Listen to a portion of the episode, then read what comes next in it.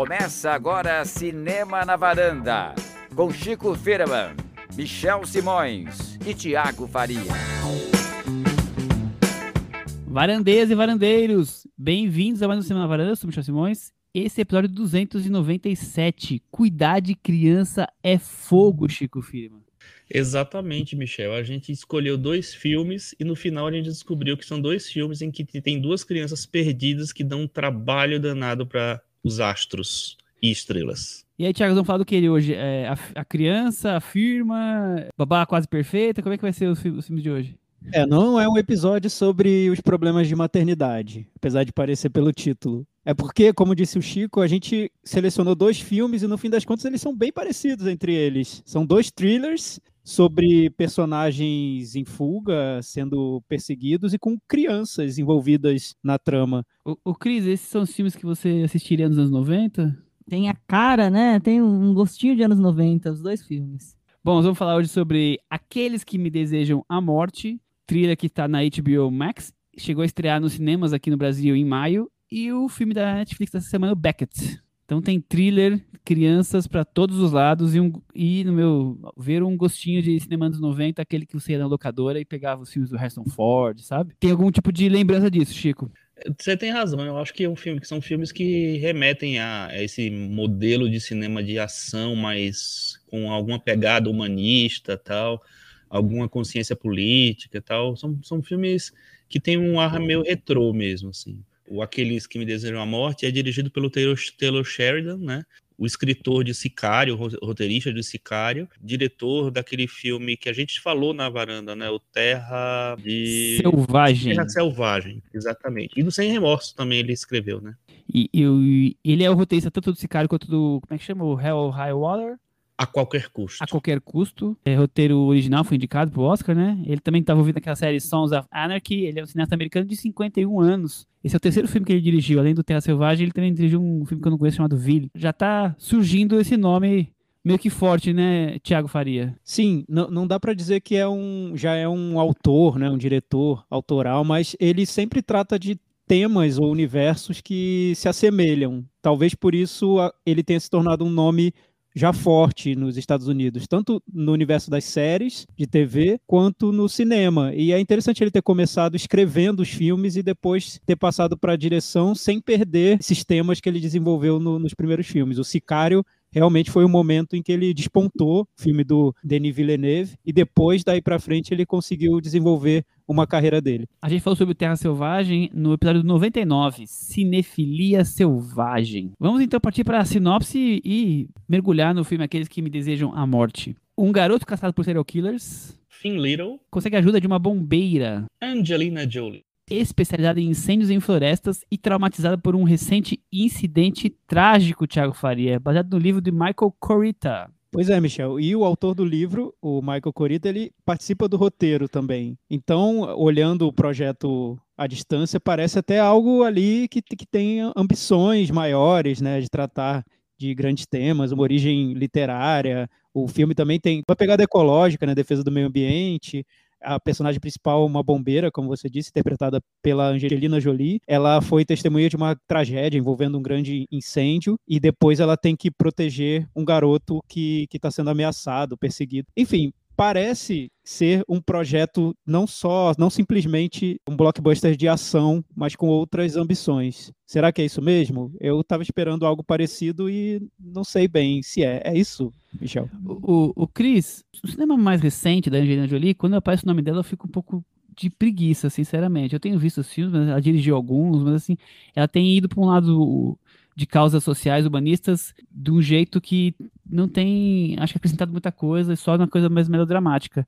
E agora ela vem com esse thriller que pode ter o, o que o Thiago levantou de questão, mas tem um ritmo mais tradicional, né? O que, que você achou? Talvez seja uma volta dela a esses filmes de ação, tipo Procurado, Salt, coisas assim. Porque na verdade ela estava vindo de dois filmes da Malévola, desse material que você está falando, um pouco mais politicamente correto, meio que desacelerada, vamos dizer assim, no, no, cinema. Então eu acho que é um projeto que vai conversar mais com essa parte da filmografia dela de ação. Cris, eu li que ela escolheu esse projeto o Aqueles que Me Desejam a Morte, porque ela estava num momento complicado da vida doméstica dela, se separando do Brad Pitt, então ela não tinha tempo para segurar um grande projeto na direção. Ela está querendo desenvolver cada vez mais esse lado diretora dela, cineasta.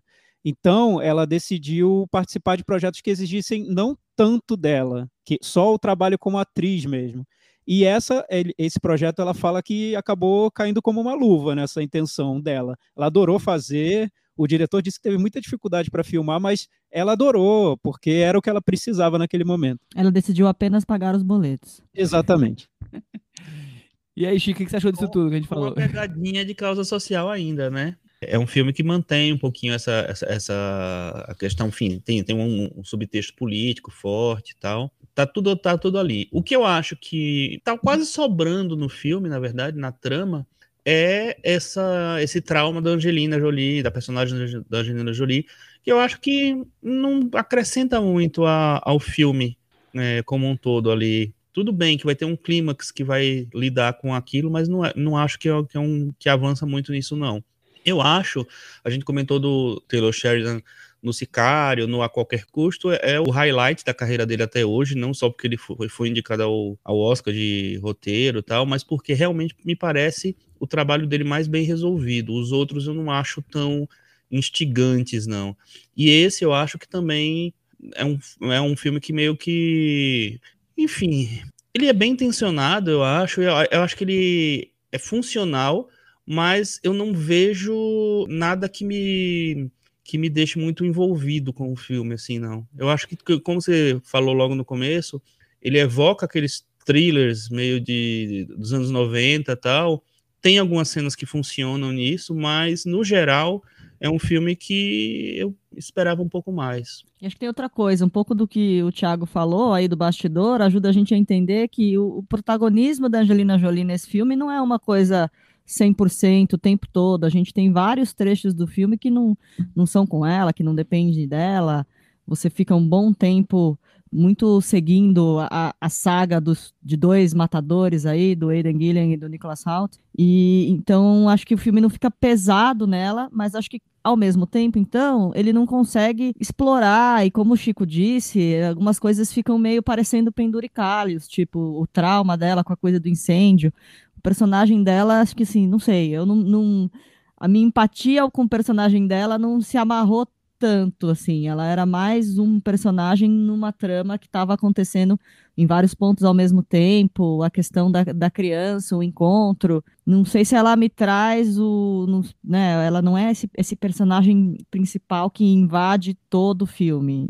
Eu gosto dessa ideia de ter quatro núcleos, como se fosse novela, quatro núcleos que vão correndo paralelamente até que se encontram e aí dois deles se tornam um principal, né, que seria a, o garoto e a Angelina Jolie já na segunda metade. Eu, eu gosto dessa ideia de quase que dar o mesmo tempo de tela para cada para cada um desses núcleos, que, o que seria o núcleo a, da Angelina, dos assassinos, do garoto com o pai e o do policial com, com a esposa, que também acho que tem um, um bom espaço. E depois o, o, filme vai, vai afunilando, né? Vai acontecendo as coisas com os personagens, eles vão se, se encontrando cada vez mais. Então eu, eu gosto dessa ideia. Mas eu acho muito. o segundo filme do, do, diretor que eu assisto, como diretor, e não só o roteiro, em que eu, eu vejo um cinema mais comum, mais tradicional. Então, esse aqui, então, lembra muito, como eu comentei, os trilhos dos anos 90, né? A Firma e, e, filmes assim, do Harrison Ford, daquela época. Eu acho que tem uma estrutura muito parecida, o ritmo narrativo, e tem essa coisa do, do Taylor Sheridan gostar dos rincões da América do Norte, né? Essa coisa de estar próximo de arma, de natureza. O outro era mais no, no inverno, agora aqui no, no meio dos incêndios florestais, de, de, acho que deve ser de verão. Mas eu acho que o, o, problema do filme é esse. Ele tem esses elementos legais, mas que, no final das contas, ele é um ritmo tradicional de, né, de trilha que a gente estava acostumado a ver e já talvez não seja tanto. Talvez seja um pouco envelhecido. Ou a todo custo me parecia um tipo de filme mais oxigenado, um pouco mais uma nova embalagem para um cinema já conhecido. Esse daqui eu já acho a mesma embalagem só é, refilmada depois de, de 20 anos, Thiago. Eu concordo, Michel, também com a Cris, porque eu vejo que é um filme que tenta vender um veículo para Angelina Jolie, só que na prática ele não é, né? É porque ele segue essa estrutura que, que você descreveu bem, Michel, que é uma estrutura que começa com núcleos separados e depois vai afunilando até chegar num clímax que aí sim está mais centrado na personagem da, da Angelina Jolie. Fica esquisito, porque é como se fosse um filme do Harrison Ford, em que o Harrison Ford só aparece mais no final. É, nos anos 90 isso não, não acontecia, né? É bem incomum. Mas, por, por outro lado, como desenvolvimento de trama, ele se torna um filme que ganha um, um ritmo mais envolvente, no meu ponto de vista. O que eu vejo do, do Taylor Sheridan, primeiro, eu noto que realmente ele tem uma dedicação a esse universo que ele vai filmar, dessa América, dos policiais, dos bombeiros, dos oficiais do, da lei. Um, são filmes ligados mais ao universo masculino. Nesse é interessante ter a Angelina Jolie no protagonismo, porque dá uma distorcida nesse projeto do, do Taylor Sheridan. Mas são filmes mais masculinos, mais associados a, a, a esse universo. E, e também na maneira como ele filma o thriller, o gênero, que eu noto que é um diretor que gosta do gênero e que consegue dar um bom ritmo aos filmes que ele, que ele dirige. São filmes que, para mim, é, mesmo considerando filmes mais genéricos, como é o caso desse, que esse é um filme que, na mão de um diretor ou de um roteirista mais desconhecidos ou, ou, ou mais pragmático, sairia um episódio de, de série de TV. É bem genérico mesmo. Mas você nota no Taylor Sheridan um cuidado maior com esse universo que ele que ele gosta, que ele, que ele tem um envolvimento, e, e, nisso é interessante, eu acho. Eu acho que é um avanço em relação ao Terra Selvagem, que é um filme que eu realmente não me conectei em nenhum momento, apesar de ter atores que eu gosto, enfim, não me conectei. Esse, esse filme, essa estrutura que o Michel descreveu, é o que talvez seja o mais interessante do filme, que ela realmente permite que você tenha núcleos independentes e que os, esses núcleos, meio que quando eles se encontram, tem coisas interessantes. Então, um, a cena para mim que é a mais interessante interessante de todas, é engraçado que parece até uma moldura, assim, porque ele joga dois personagens, um dos matadores, né, e a, e a esposa do policial, num campo, assim, numa área bem, bem descampada, então tem quase uma moldura ali na cena, e coloca os dois num duelo, quase um bang bang. Essa cena eu achei muito boa, muito boa, muito interessante mesmo. Tem, tem inclusive tem uns momentos de timing, de humor até um pouco que funcionam bem. Mas. Chico, eu, vou, eu vou além. Eu acho que as melhores cenas do filme são com, com ela, com a Medina Shangor, a, a, na cabana. Eu achei que ela roubou a cena. É, ela é boa foram, mesmo. Ela as é cenas foram. Boa. E foram cenas de thriller boas. Eu achei que, que a gente tem a Angelina Jolie bem, o Nicholas Hoult, talvez bem interessante, mas é, as cenas dela acho que elevaram a, a, interpretação dela. Eu fiquei surpreendido, achei as melhores cenas. E eu acho que é a personagem talvez mais interessante, viu, Michel? Porque é a Angelina Jolie, né? É, a personagem da Angelina Jolie se aproxima muito de, de um, de um arquétipo de heroína. É, de, de uma heroína invencível, que você sabe que, que não vai acontecer nada ruim com ela no filme, né? Que ela vai conseguir superar problemas. Essa outra personagem não, ela, ela se aproxima mais de um registro realista, então é imprevisível o que vai acontecer com ela. E daí eu acho que ela ganha mais força dentro do filme. Fora que a interpretação é muito boa e as situações são, são, são menos previsíveis ali que acontecem, até pela condição da personagem, a situação onde ela se envolve, e o filme consegue desenrolar isso bem. Eu acho também, Michel, concordo, acho que ela rouba a cena no filme. Acho interessante é. que o filme tenta vender aquela Angelina Jolie meio bad girl de começo de carreira, no momento em que ela aparece, o jeito que ela aparece e tal, e depois vai desembocar na Angelina Jolie que nós conhecemos. O resumo da carreira dela, né? É, acho que sim. E, Exatamente. E acho que a presença dela vai dando uma falsa impressão de que vai surgir um protagonismo mais evidente em algum momento. E isso não acontece. É... Acho que o filme é legal mesmo assim, porque é, é aquilo que o Michel estava falando. Cria-se uma dinâmica que é interessante. Mas é... é... aquela sensação de que em algum momento ela vai roubar a cena e não chega a acontecer. É uma, uma coisa que, completando esse raciocínio da Cris, que é, é bem interessante que. E que acontece não só com a Angelina, mas com outros mega astros, tipo Tom Cruise e etc., é que a persona dele fora da atriz, né, do ator, fora do filme de uma maneira geral, quanto celebridade mesmo, é, é muito forte, né? Então, é, realmente você fica esperando coisas da, da, personagem da Angelina, da, da Angelina no filme, que às vezes não, não se entrega. Então, é, eu imagino que seja uma grande, uma luta, inclusive, para esses atores eles conseguirem se desprender da imagem deles e, e, virar o personagem de verdade, assim. E eu acho que em várias cenas do filme, para mim, a Angelina tá sendo a Angelina. Então, isso me Também incomoda acho. um pouco. É o efeito de ter uma estrela dentro de um, de um filme, né? É muito, muito difícil fazer com que ela se transforme em outra coisa. Ela é a Angelina Jolie dentro desse filme. Não, e ela tá maravilhosa, né? Ela tá muito bonita, assim. Ela tá jovem, parece, assim... É a Angelina mesmo, aquela coisa de você tá levando a Angelina Jolie mesmo pro, pro meio do mato, e não importa que ela tá de calça jeans e camiseta, é ela. E, e isso temos os incêndios, né? Exatamente. Uma coisa que, que me chamou a atenção, assim, é que talvez seja o primeiro filme que eu vejo que mo- tenta mostrar o incêndio de dentro. Porque é difícil realmente mostrar um incêndio de dentro, né? Por mais que esteja, obviamente, quilos e quilos de efeitos visuais, eu, eu gostei dessa perspectiva. Apesar disso, eu acho que talvez um grande diretor de ação pudesse pen- pensar mais visualmente, assim. Mas tem coisas bem interessantes a partir disso. Concordo, Chico. Acho que é interessante. É uma outra, é um, é um outro, uma outra perspectiva para esse tema, né? Você colocar os personagens dentro do incêndio, fugindo do incêndio. Só que para mim o problema é que o filme usa o incêndio num determinado ponto como um elemento ali de ação que para mim é super exagerado e chega a ser ridículo mesmo, né? Parece aqueles filmes que os personagens estão correndo de uma pedra gigante, precisam fugir, se esconder, pular no rio. No caso, a pedra gigante é um incêndio, então eles precisam tornar o incêndio algo quase apocalíptico mesmo para que isso funcione. Eu, para mim, foi um pouco demais. Eu achei mais engraçado que tenso. Sim, sem dúvida. Vamos pro Meta Varanda, então? Eu vou dar 5,5, Chico, e você? Eu vou dar 5,5 também. Tiago? Cinco. Eu vou de 5,5. Com essas notas, aqueles que me desejam a morte ficou com 54 e se pendurou na, na torre entre as árvores ali da floresta. É, gente. tá pendurado com chances boas de sobrevivência. Exato, exatamente. É um triste e trágico gatilho, mas nós estamos falando de incêndios e nós vamos partir para Grécia e até vamos falar quanto tá feia a coisa lá na Grécia, né? Os incêndios gregos. Mas esse filme não tem incêndios, felizmente. Bom, nós vamos falar de Beckett, mas a gente vai evitar, mas vai ter alguns spoilers, então acho que quem tem mais fobia de spoiler, por favor, gente, assista o filme antes para não, não, não se complicar aqui na nossa conversa. Mas vamos partir para Beckett, filme dirigido pelo italiano Ferdinando Cito Filomarino, 34 anos. É, acho que é o segundo filme dele, direção dele. A primeira foi o Antônia, que tá é, na Netflix, eu não vi. É uma cinebiografia de uma poetisa italiana. Antônia brilha. Mas talvez aí o destaque maior dele seja a participação de diretor de segunda unidade, trabalhar no, no time do Luca Guadagnino, em filmes como Me Chame Pelo Seu Nome, né, Thiago?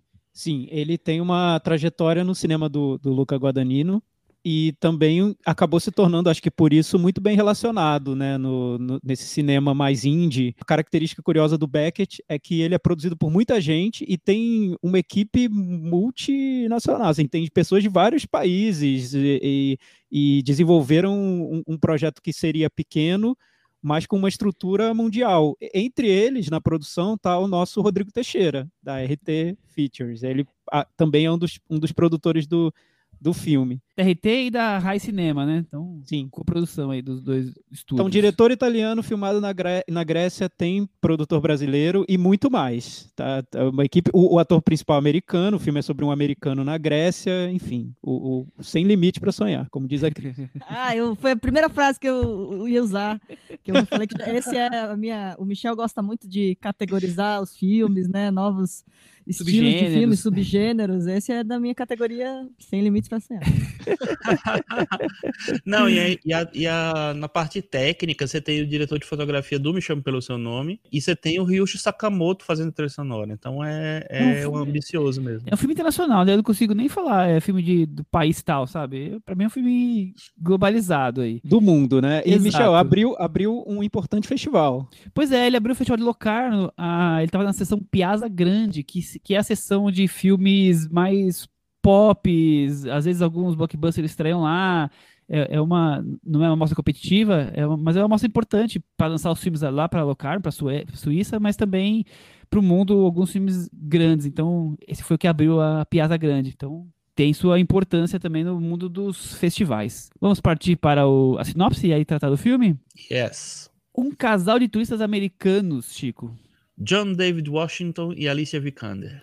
sofre um trágico acidente na Grécia e o sobrevivente acaba envolvido numa trama de conspiração política.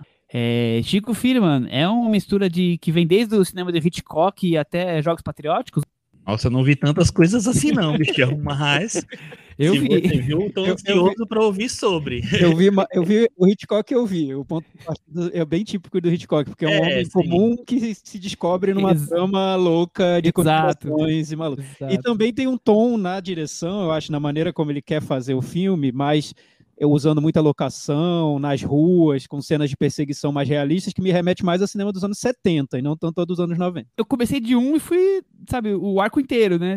Desses tipos de trilha. Tem tudo aí, tem dos 70, com certeza. Chico. É, eu, eu acho também que, que tem, tem mais dos anos 70, só que eu acho, aí já entrando um pouco no filme mais, eu acho que o Ferdinando, Ferdinando ou Ferdinando, né?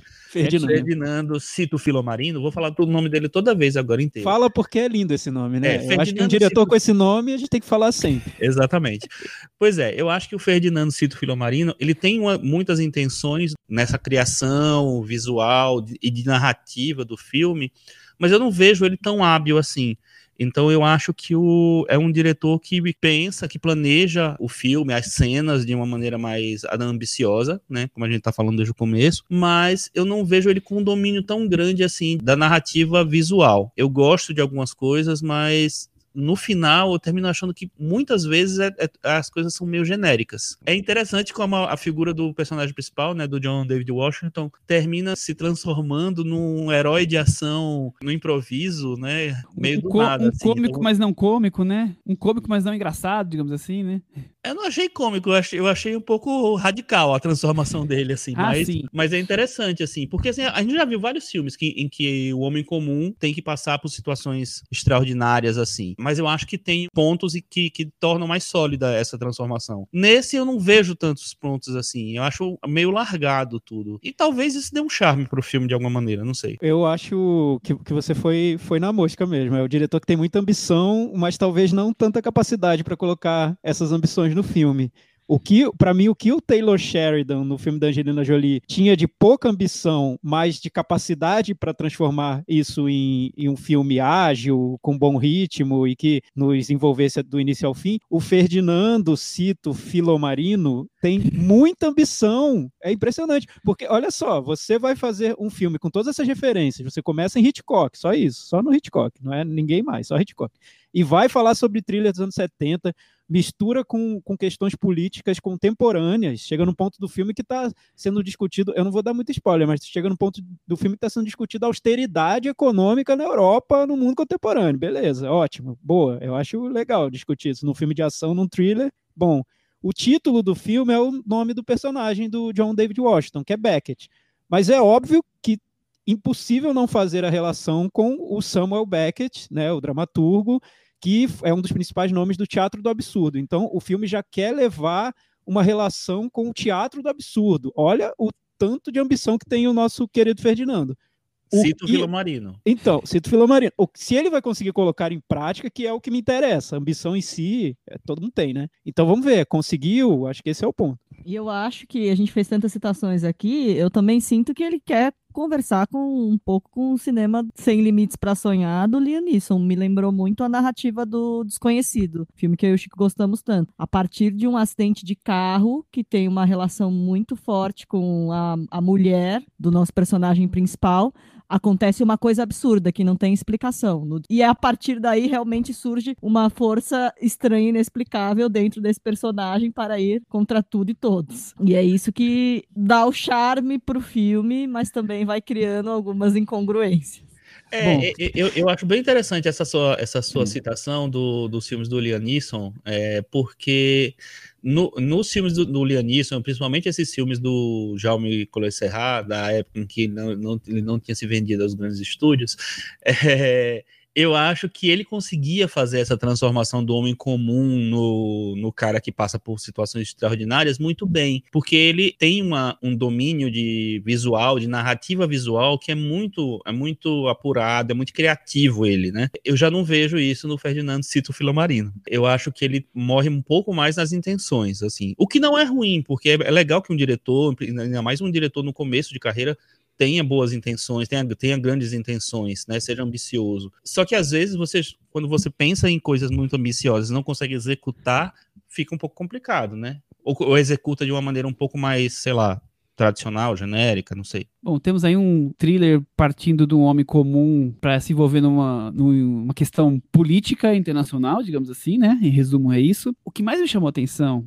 é como ele utiliza toda a questão geográfica da Grécia. Nós estamos acostumados a, a primeiro ver poucos filmes que mostram a Grécia, né? E quando vi, a, a gente vê, somente filme internacional, é uma coisa do, da região mais turística, da região mais histórica, que até tem alguma coisinha ali do, do turismo no começo do filme. Agora, ele quase que se torna um road movie, porque ele vai cruzando aí do, das montanhas até o, as metrópoles gregas.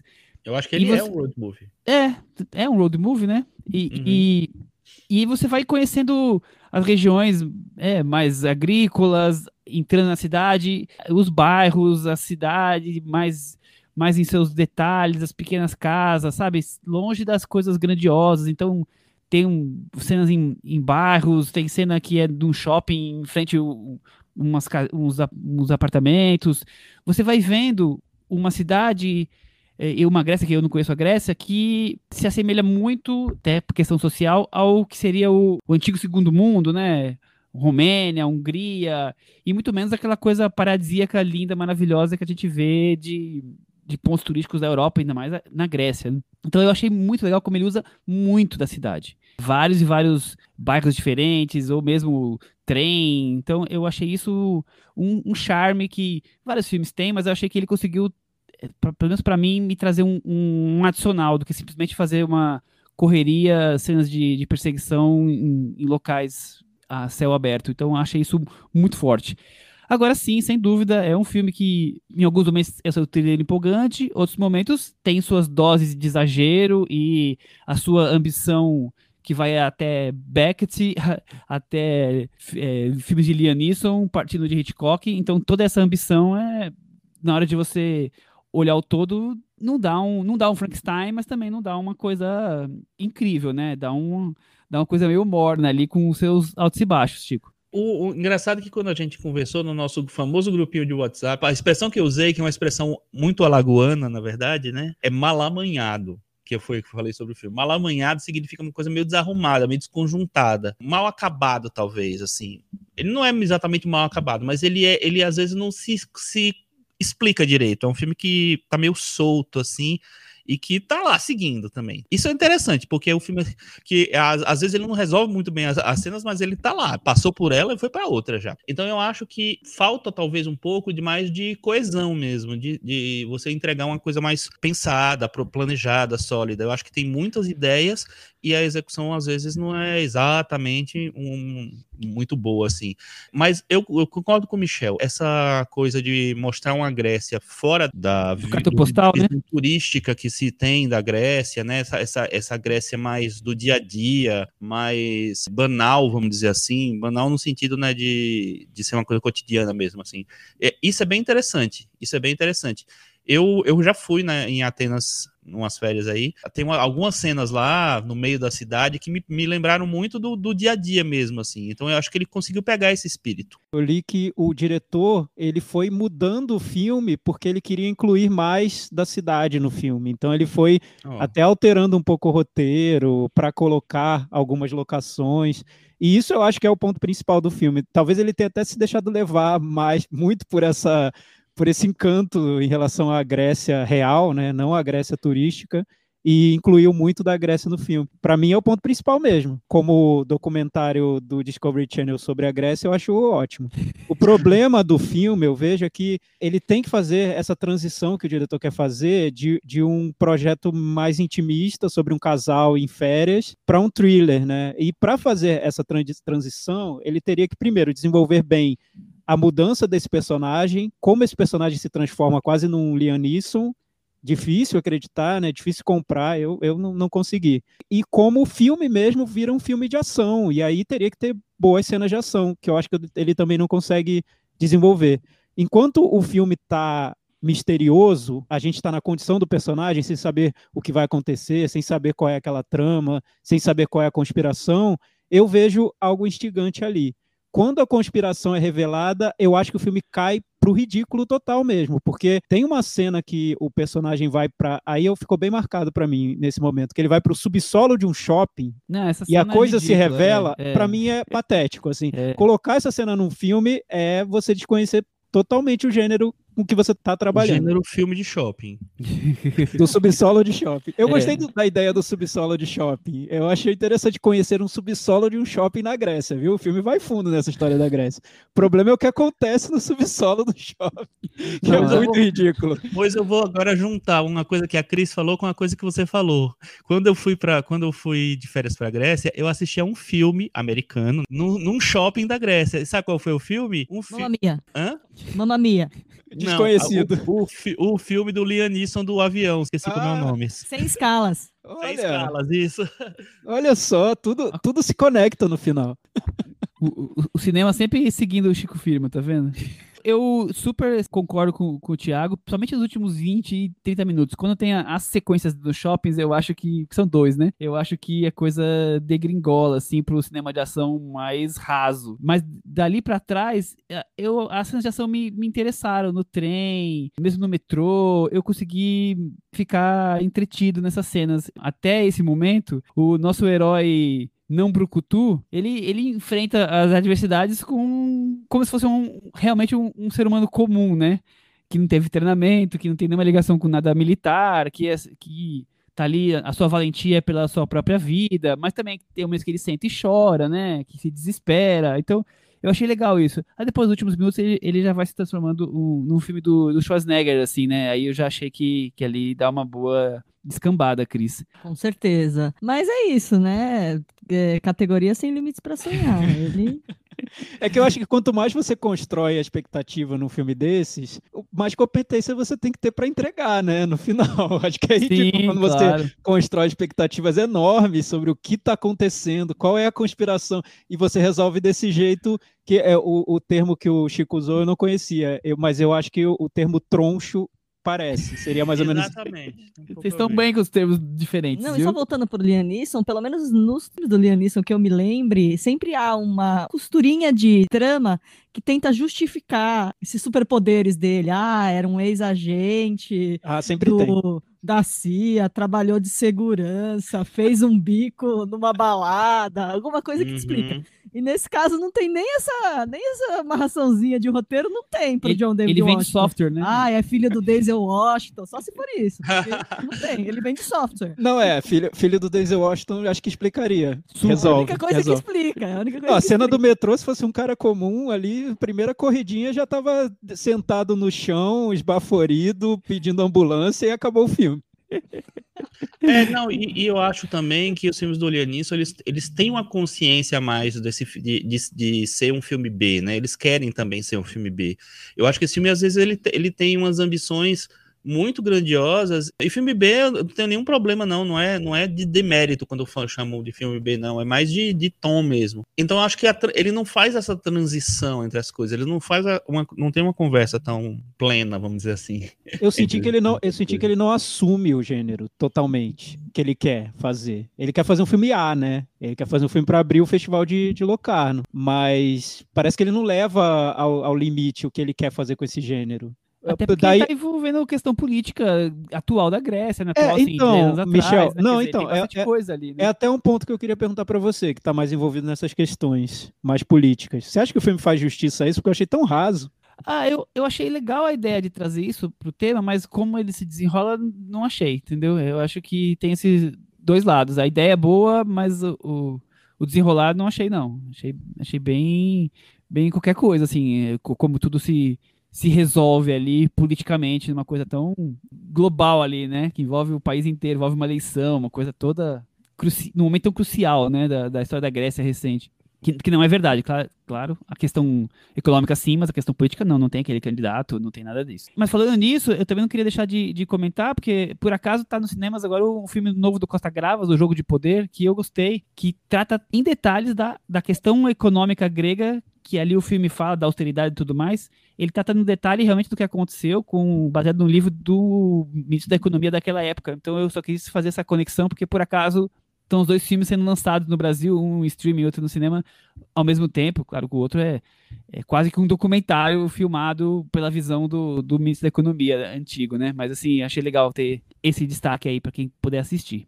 Agora, um ponto que eu queria trazer para vocês, para antes de terminar a conversa desse filme, é que se no outro filme, uma coisa que a gente não falou, era a trilha sonora era bem é, dramática, aquela coisa mais é, tradicional que a gente já vê, eu achei aqui ela mais inventiva, mais diferente no uso, por mais que tenha algumas cenas, tem uma específica que ela entrega o que vai acontecer e eu acho isso um pecado mortal. Então acho a cena boa, criativa, a, a trilha boa, criativa, mas aí o, tem um momentinho lá do uso que fala, pô, por que você não precisava ter usado isso pra mim, que eu já entendi o que vai acontecer e dois segundos depois realmente acontece. Vocês viram algum, alguma coisa especial na trilha? Ah, é mais inventiva realmente, né? Você tem um compositor mais conhecido, respeitado, e, e, e eu acho que o filme quer criar algo diferente, né? Eu, eu li o diretor dizendo que, na verdade, a intenção dele era implodir o gênero do thriller. Ele queria criar algo totalmente inusitado, que a gente nunca viu. E aí entram elementos como a trilha, a trilha, o, até a, a, o próprio uso da, da fotografia, o uso da câmera nas locações, de um jeito mais, que, mais, mais fluido, enfim faz parte. Eu acho que é bem diferente o uso também. Vamos então partir para o Meta Varanda, Chico Firma? Vamos lá. Eu vou dar nota 5. E você, Cris? Eu vou dar 6. Eu vou dar 6, Thiago. 5. Com essas notas, Beckett ficou com 55 do Metavaranda e também se pendurou no shopping da varanda aqui. Agora é hora do momento Belas Artes à la carte, o seu time focado em cinema alternativo, nosso parceiro, que todas as semanas estamos aqui destacando um grande filme desse cardápio deles, de filmes clássicos, cultos, também alguns lançamentos mais recentes. A assinatura custa R$ 9,90. Você já sabe, se você ainda não é assinante, corre lá, assina. No código promocional você põe a palavra varanda mês, tudo junto, ganha desconto de 50% no primeiro mês e aproveita essas dicas que toda semana estamos trazendo. E eu queria saber agora dessa semana, Chico Firma, qual é o filme da semana e por que assisti-lo? O filme da semana e por que assisti-lo é os, é os Sapatinhos Vermelhos da dupla Michael Powell e Emery Pressburger, que a gente já indicou alguns filmes aqui antes. É um dos filmes favoritos do nosso querido Martin Scorsese. É um musical dos anos 40, de 1948. É um dos musicais, acho que, mais importantes do, da história. A gente sempre fala que o, o filme indicado é um dos mais importantes da história, muitas vezes, né, fala, porque realmente são. Os, esses filmes são, são importantes mesmo. Mas o, o Sapatinhos Vermelhos é um filme muito clássico e muito radical, assim, porque é um, um, um filme que usa a dança de uma maneira diferente dos musicais tradicionais de Hollywood. Então, filme inglês, né? Visualmente, talvez um é um escândalo visual, assim, é um belíssimo filme. Tiago, é isso? Musical, dança, intensamente dramático, visualmente belíssimo. Tem tudo lá, né, Michel? É o combo completo. Os diretores já são, já dá para dizer que eles são habituês da varanda, são varandeiros, já dá para dizer. Ah, a gente fala toda cada, cada um mês, mês a mês a gente está falando de um filme deles aqui. A gente tá, a eles estão no Hall of Fame da varanda. a gente falou o que deles? O neste mundo e no outro. Falamos do Pipinton, que é só de um deles. O Sapatinho Vermelho já é, é ainda uma transição, tem, tem um pouco de tudo dentro do filme. Essa, essa cena do, do balé, que fica ali no meio do, do da trama, é um negócio que eu imagino qual teria sido a reação na época, porque é, é muito absurdo dentro da estrutura do filme. O filme vira quase quase uma fantasia psicodélica. E, e é, é, é, muito criativo mesmo. Acho que até difícil ter sido superado depois o, o impacto que tem aquilo dentro da, da trama, né? Só, só, esse trecho eu acho que já, já, já faz do filme algo. É, já faz do filme algo muito especial. Fora isso, tem todo o resto. Né, Michel? É, porque é um filme de amor, mas também de carreira, é, de uma coisa dos ciúmes, que vai muito mais do que o, o ciúme só pelo romântico, né? Vai, vai na, nessa coisa do poder de dominar o outro, porque eu te dei o, a, a sua questão profissional. Eu, então é um, é um ciúme complexo, né? É, eu, eu acho um filme assim, intrigante em todos os sentidos, desde essa beleza visual essa atriz que é, é bailarina, né? Então ela dança e encanta, Shearer. né? Como ela chama, Chico? Moira Shearer.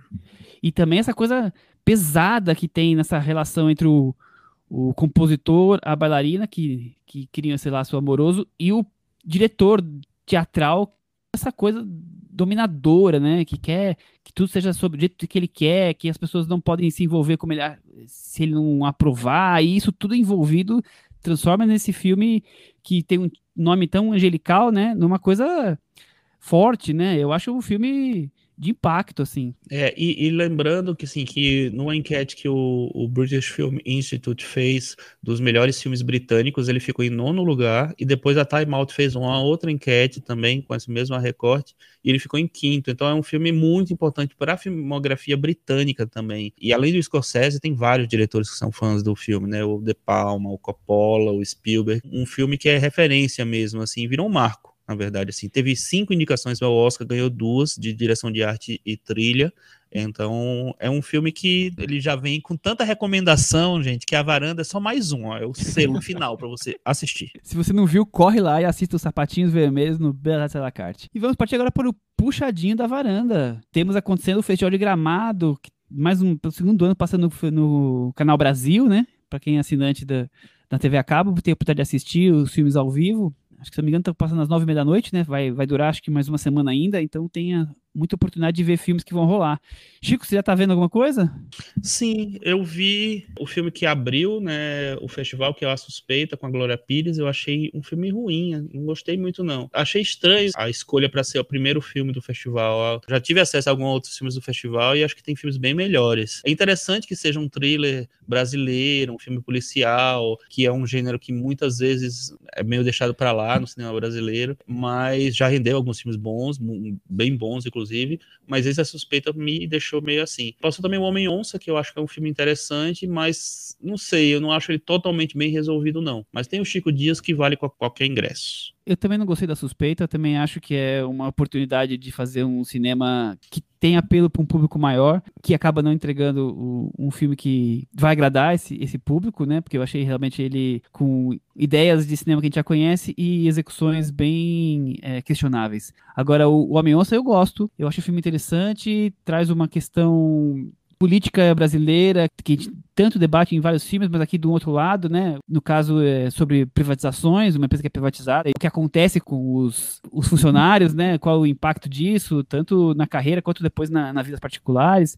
Depois o filme vai para um realismo fantástico em alguns pontos. Eu achei o filme interessante. Eu acho que fica como dica dos filmes que vão passar aí, eu já vi mais outros dois, o Carro Rei, que, que brasileiro que passou também em, festivais lá fora, que também eu acho um filme interessante, também tem essa coisa do realismo fantástico. Agora, o que eu gosto mesmo que eu, eu fico a recomendação, eu não sei que dia vai passar, A Primeira Morte de Joana, que é o filme da Cristiana Oliveira, que é uma diretora, acho que se não deve ser o segundo filme dela, é, ela está começando a criar um, um, uma assinatura própria, porque são, o outro filme também é bem semelhante no estilo de filmar, mas com histórias de, completamente diferentes. Aqui uma garota que fica querendo desvendar por que uma tia, tia-avó, uma parente é, nunca teve namorado e, e, isso tem muito a ver com a sexualidade e a, ela vai também despertando a sexualidade dela. Eu achei o filme bem, bem interessante. Também vi esse filme, eu gosto bastante dele, mas O Carro Rei para mim é o filme mais interessante. É bem fascinante, eu acho. Existe uma trama principal, mas assim, a Renata Pinheiro, a diretora, ela abraça meio que um delírio também, então você tem um diálogo entre gêneros muito interessante, muito rico que eu acho que ela já vem, vem trabalhando no cinema dela já faz um tempo, mas eu gostei bastante do Carro Rei. Talvez tenha alguma coisa conectada com o filme ganhou a Palma de Ouro, hein? Vamos aguardar, vamos assistir o Carro Rei, vamos ver assistir a Palma de Ouro depois também, mas acho que deve ter alguma coisa de conexão. Tiago, você viu algum eu pensei nisso quando eu vi o, o carro rei. Eu acho que deve ser o nosso Titane, né? Bem possível. Isso, eu, eu acho. Tenho quase certeza que vai ser. Ah, bem, não sei. Depois a gente vai poder comparar, né? Agora a gente vai ter os dois filmes, deve, talvez sejam lançados mais ou menos na, na mesma época, não sei. Podiam aproveitar a, a, oportunidade. O Carro Rei, eu vi alguns também de, de gramado. O Carro Rei foi o que eu achei mais interessante. Então, acho que é interessante, mas eu não vejo como um grande filme. Eu acho que tem, tem vários, vários problemas, na minha opinião. Os outros todos eu vejo como filmes que têm intenções interessantes, boas, mas que são frágeis. O Homem-Onça, por exemplo, isso tudo que o Michel falou está correto, mas levar isso para o filme que eu acho um problema total. Tem coisas ali que eu acho super ingênuas, até no retrato mesmo do, da nossa realidade brasileira. E quando vai para o realismo fantástico, eu acho que é um filme bem equivocado, sem estilo, enfim, não gosto mas o, é interessante, as propostas são interessantes. É mais ou menos o que eu falei na época do, do Festival de Tiradentes, né? É bom ver tentativas. Experimentar, né? Alguém tem mais algum outro tema para Puxadinho da Varanda? Sim, estreou no, na última quinta-feira nos cinemas e, e, em algumas plataformas digitais o filme Alagoano, né, Meu Conterrâneo Cavalo, que eu já indiquei algumas vezes aqui na época dos festivais, mas agora está mais acessível, né. Cavalo é um filme muito interessante que mistura documentário com ficção, que volta para as origens do homem no candomblé, segundo o candomblé, tal, ele traz muita da coisa da religiosidade, mistura com dança também. Então, é um filme que vai, tem, tem vários níveis e tal. Tem um belíssimo trabalho de fotografia e um trabalho de som que eu fiquei bem impressionado também. Obviamente, tem a minha parte alagoana defendendo um filme que é da minha terra. Assim, é muito difícil ter filme alagoano mesmo, longa-metragem mesmo. Eu acho que faz uns muitos anos que não existe. Então, acho que vale conhecer e celebrar um pouco esse trabalho do Rafael Barbosa e do Werner Bagetti. Vamos partir então para o grande finale? Cantinho do ouvinte. Com o Tiago Faria. Cantinho do ouvinte dessa semana, o espaço dos comentários dos nossos varandeiros lá no blog cinemanavaranda.com tá pegando fogo, como diria o, o Taylor Sheridan. Cantinho do ouvinte. Chamem a Angelina Jolie. Não, Cantinho do ouvinte hoje é um incêndio, do início ao fim. Bem, é, a gente queria que os nossos varandeiros, a gente gosta, adora que os varandeiros comentem, essa semana eles comentaram e, e olha, comentaram, viu? Semana passada a gente falou, é sempre legal, eu acho, ver discussões acontecendo lá no, no nosso blog. E eu já queria, de cara, já falar que eu acho que o nível das discussões está muito alto. É, é muito legal ver isso. Quando, mesmo discordando da gente, querendo trazer ideias novas, vocês todos mantêm o nível lá em cima. Não tem nunca nada de hater, de ofensa gratuita, né? Isso eu acho muito bom, muito legal. Adoro, eu adoro isso. Nossa, é, é, é nível dos nossos ouvintes, né? É, outro, outro, outro, patamar, né? Bem diferente. Bem, agora vamos lá. O Bernardo Prado, ele notou um, algo incômodo no episódio anterior, lembrando que a gente falou sobre dois filmes bem diferentes. A gente falou sobre o blockbuster Esquadrão Suicida e sobre o filme francês Indie à l'abordage. Aí ele comenta o seguinte: filme francês independente do MUBI ganha nota 8. Filme americano mainstream da DC ganha nota 3,5. Senti bastante preconceito nessa última nota. Parece que tudo que é feito para um grande público, na maioria das vezes na varanda, sempre vai receber uma nota mais baixa e sempre também é mais detonado. A crítica é muito mais alta. Eu imagino que ele tenha dito muito mais rigorosa nesse caso. Não é porque o filme é independente e passou em Berlim que significa que ele é bom na hora de fazer a crítica para o filme francês de baixo orçamento, nossa, tudo é maravilhoso, perfeito. O filme é do sucessor do Eric Romer, bravo. Aí chega o filme de Hollywood super-herói, nossa, humor horrível, que filme chato, que filme sonolento. Pois é, difícil, né? Enfim, esse comentário não é para defender o Esquadrão Suicida, ainda mais que o Chico super elogiou o filme e defendeu a produção, mas é para criticar o fato de nunca ter uma pessoa para também falar os pontos negativos do filme independente às vezes ele também pode ser um filme super chato e sonolento, muito longe de ser uma obra-prima. Para eles, a nota é nunca menor que 6, nunca chega a um 3,5. Por sinal, eu assisti ao, assisti ao La Abordage e não achei nada demais. Nunca daria uma nota 8 para o filme. Para o filme independente, as coisas boas merecem sempre notas melhores que as coisas boas de um blockbuster. Sendo que fazer um filme para um público global é muito mais desafiador do que fazer um filme indie francês. Adoro vocês.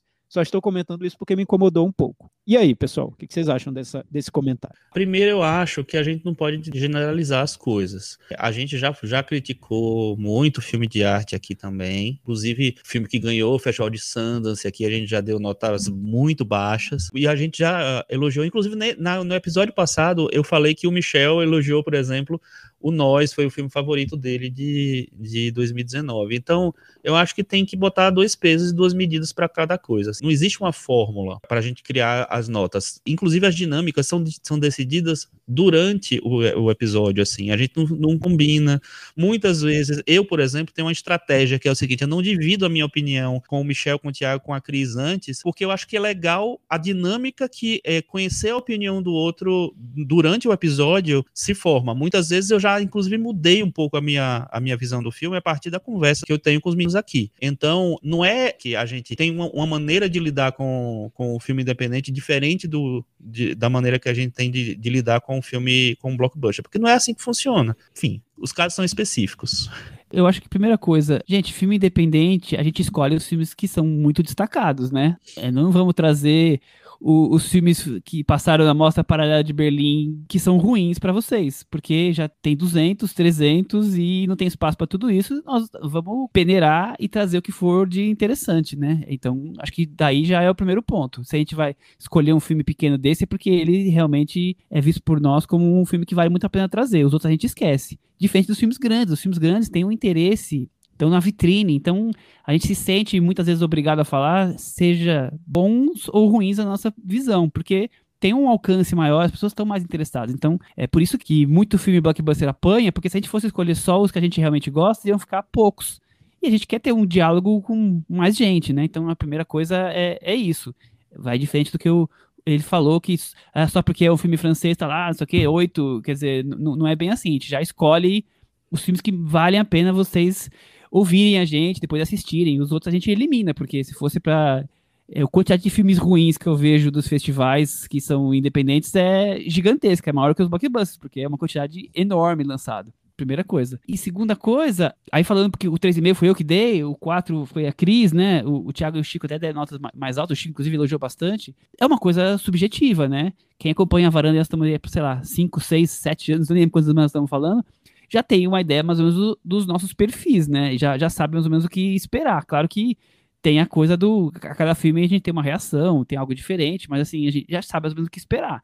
E segundo que, falando do filme especificamente, eu já falei bastante, então não vou ficar entrando em detalhes, mas para mim uma coisa que o blockbuster precisa me entregar é entretenimento. O filme que me dá entretenimento vai de 5 para cima, o filme que me dá entretenimento é de 5 para baixo. Então, por exemplo, eu acho A Viúva Negra um filme que me entretém mais do que o Quadro Suicida. Eu não acho também um grande filme, mas, por exemplo, só nessa diferença eu já acho que me entretém mais. Então, só aí já tem uma questão que eu, eu tento ter um equilíbrio em cima disso. Mas é, de, de, discordar eu acho sempre incrível e eu gosto muito quando todas as pessoas estão discordando.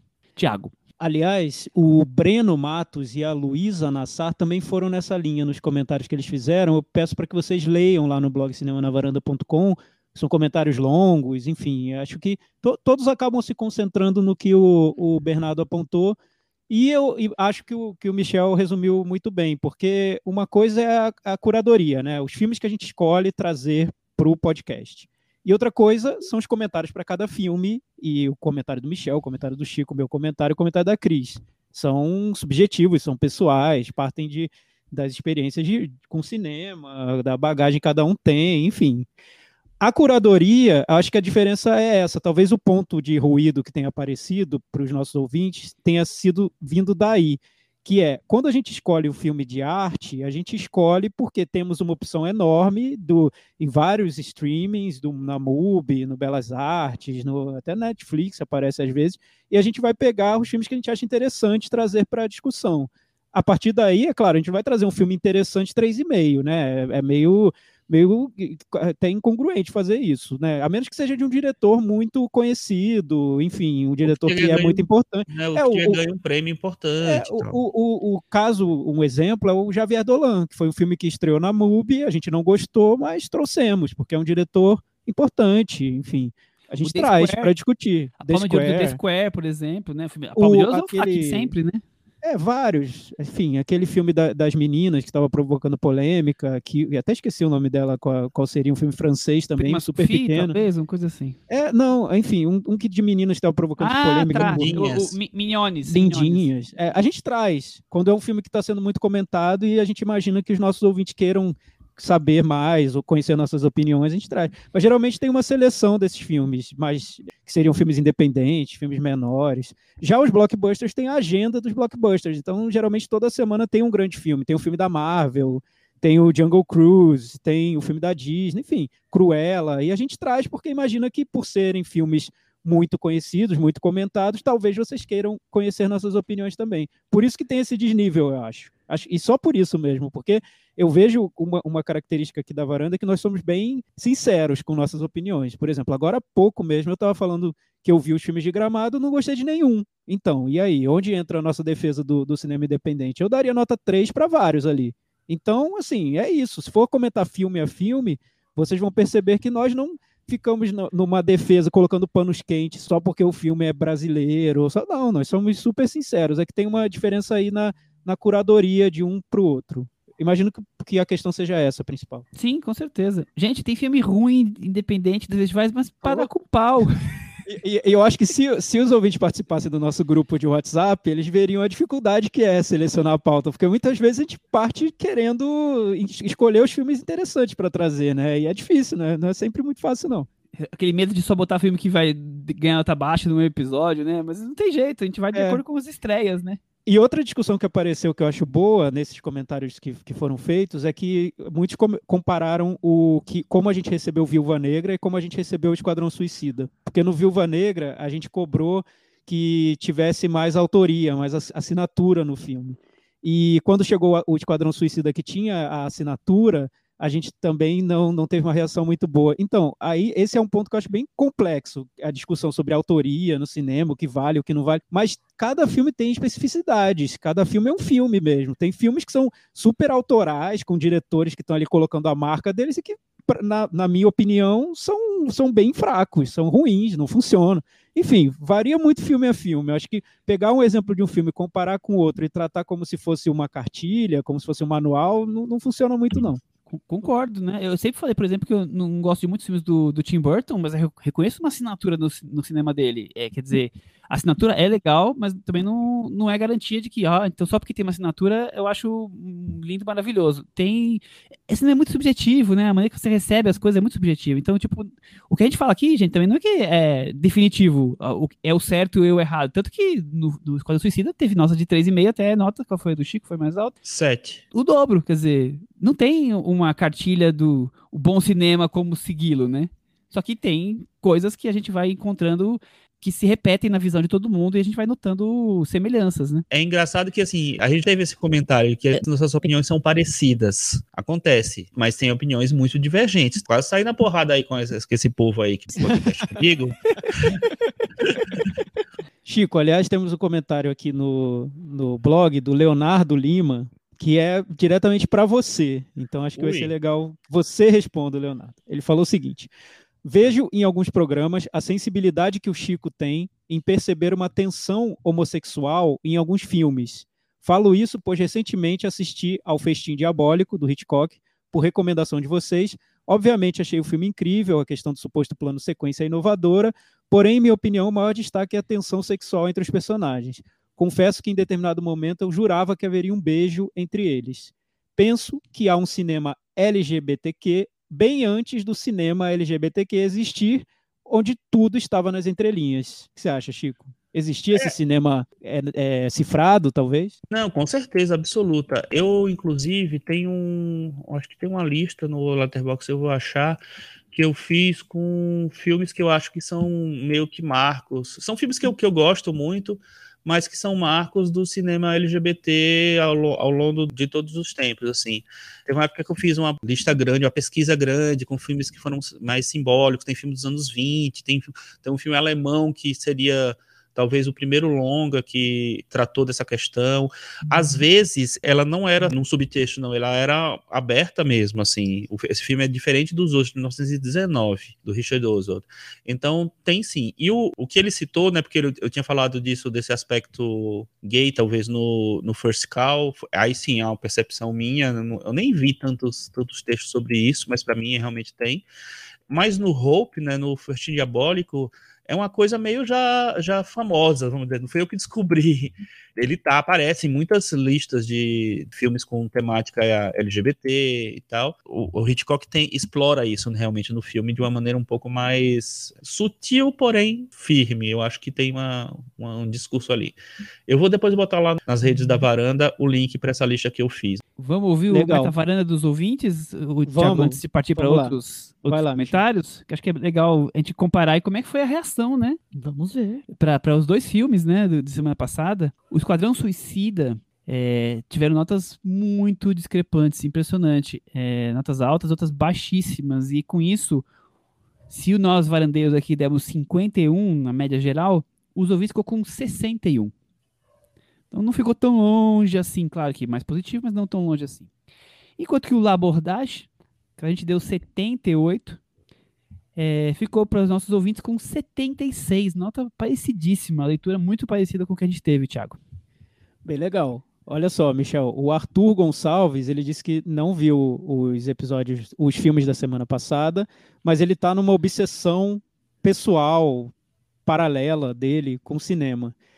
Ele viu há pouco tempo um lugar chamado Notting Hill e ele chegou à conclusão de que é a maior comédia romântica da humanidade. Olha então só. eu imagino que ele esteja no, num momento comédia romântica. Então eu a- imagino que ele não viu mensagem pra você. É, eu tô- não É, sei. Pena, Olha que aí, pena fica a dica. pra ele. Dito Se isso, queria- ele se queria fazer um... Se, ass- desculpa, se assistiu o mensagem pra você, aí o Michel chora. Fiquei até emocionado agora. Dito isso, ele queria fazer uma pergunta aleatória. Quais são as suas comédias românticas favoritas? Esse gênero recebe o amor devido da varanda? Curioso para saber se a Cris vai me apoiar na tese do Notting Hill.